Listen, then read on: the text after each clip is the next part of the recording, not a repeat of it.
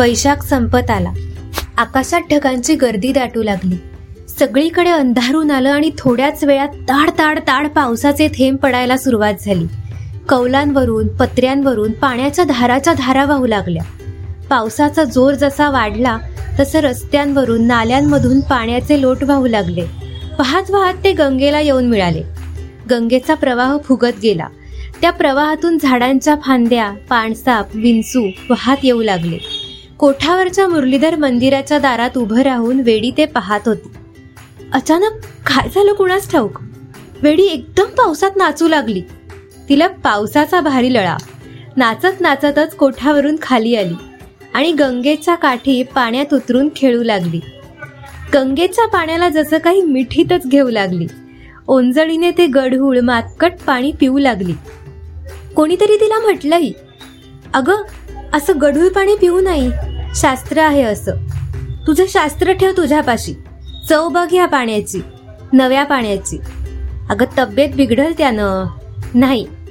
या पाण्यानं तर नाहीच बिघडणार. झाडाला कशी चैत्र पालवी फुटते? तशी आपल्या गंगेलाही ज्येष्ठ पालवी फुटलीये. त्यानं थोडीच तब्येत बिघडणार. आणि गवळणीची तर मुळीच नाही. सगळेजण तिला वेडी गवळणच म्हणून ओळखायचे. अशी उंचीनी जरा कमी एका हातात हातभर बांगड्या तर दुसऱ्या हातात काही. कधी कड कधी तुटकं घड्याळ. गळ्यात पण काय काय घालून घ्यायची? माळा काय पोती काय कपाळावर तीट आणि गालात एका बाजूला तंबाखूची गोळी. वर्णानं लालसर गोरी. पण बघितल्यावर लक्षात यायचं तिचे ते डोळे पाणीदार होते. दिवसभर वेडी गंगेवर भटकायची. कधी खंडोबाच्या कुंडात पाय सोडून बसायची तर कधी गाडगेबाबा धर्मशाळेत जाऊन बसायची. भटकायची गर गर फिरायची. पण वेडी इतकी पण वेडी नव्हती. गरगर फिरून तिचा कधी तोल नाही गेला. आणि डोळा मारणाऱ्यांकडे बघून तर कधीच नाही.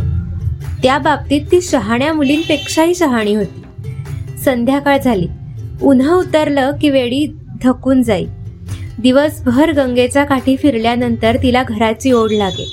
तिला तिचं असं घर नव्हतंच मुळी. पण तिला आसरा दिला होता तो तिच्या कान्ह्याने. मुरलीधराने. पाय ओढत हळूहळू ती दगडी पायऱ्या चढून मंदिरात जायची. संतबुवांनी सांगितलं होतं वेडीला कोणी काही बोलायचं नाही. मंदिरात एका कोपऱ्यात गोधडी टाकून बसून राहायची. तिच्या चेहऱ्याकडे पाहून संतबुवांना तिचं मन कळे. मुखावाटे एक एक गवळण गात कधी तिचे डोळे भरून येत गालावरून ओघळ येत पण ती कधीच काहीच बोलायची नाही.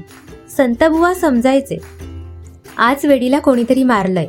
किंवा ती उपाशी. आहे पोटात काही नाहीये बिचारीच्या मग त्या गोपालकृष्णाच्या पुढ्यातलं नैवेद्याचं ताट तिच्या पुढ्यात ते ठेवत. घे. शांतपणे जेव आता. पण वेडीला कुठला धीर? ताटातले सगळे पदार्थ एकत्र करायचे. गोपाल कालाच तो. आणि बका बका खायला सुरुवात करायची. संतबुवांनी तिला मुलीची माया दिली. जन्माष्टमी उत्सवात तर वेडी मंदिराच्या बाहेर कधी पडलीच नाही. दिवस रात्र पडेल ते काम करायची. संध्याकाळी भजनात टाळ घेऊन साथ करायची. आज जन्माष्टमीच्या उत्सवाची सांगता होती. संतबुवा कीर्तनाला उभे राहिले. मंदिराचं प्रांगण कृष्ण भक्तांनी फुलवून गेलेलं. कोऱ्या पान मुरलीधराचं आजचं रूप विलक्षणच. उंची पोशाख दागिन्यांची रेलचेल तुळशी फुलांच्या माळा आणि तो हसरा चेहरा. वेडीला वाटलं आत्ता तो ओठावरचा पावा दूर करून आपल्याशी बोलायला लागेल. वेडी एक टक ते साजिरा रूप पाहत होती. नजरेत साठवत होती. बुवांचं कीर्तन रंगात आलेलं. एका मागून एक गवळणी बुवा गात आहेत. सगळेजण डोलतायत आणि अचानक बुवा एका चरणावर अडले. नेहमीचेच गवळण. पण पुढची ओळ त्यांना आठवेना. पुढे काय पुढे काय? बुवांच्या मागे साथीला वेळी होतीच. तिचे डोळे जरी त्या योगेश्वराकडे होते तरी कान मात्र बुवांच्या कीर्तनाकडेच होते. ऐकून ऐकून तिला सगळंच पाठ झालेलं. तोंडात बसलेलं. वेड्या गवळणीने तो चरण उचलला आणि टाळ्यांच्या ठेक्यावरती गाऊ लागली. काळी घोंगडी हाती काठी लागला धेनूचे पाठी. अरे हरी व्रज वाकुडा की तुझसाठी बैसला यमुनेचे तटी. राधा गोरटी हाती वाटी लागली कृष्णाचे पाठी. एका जनार्दनी झाली दाटी घातली पायांवर मिठी.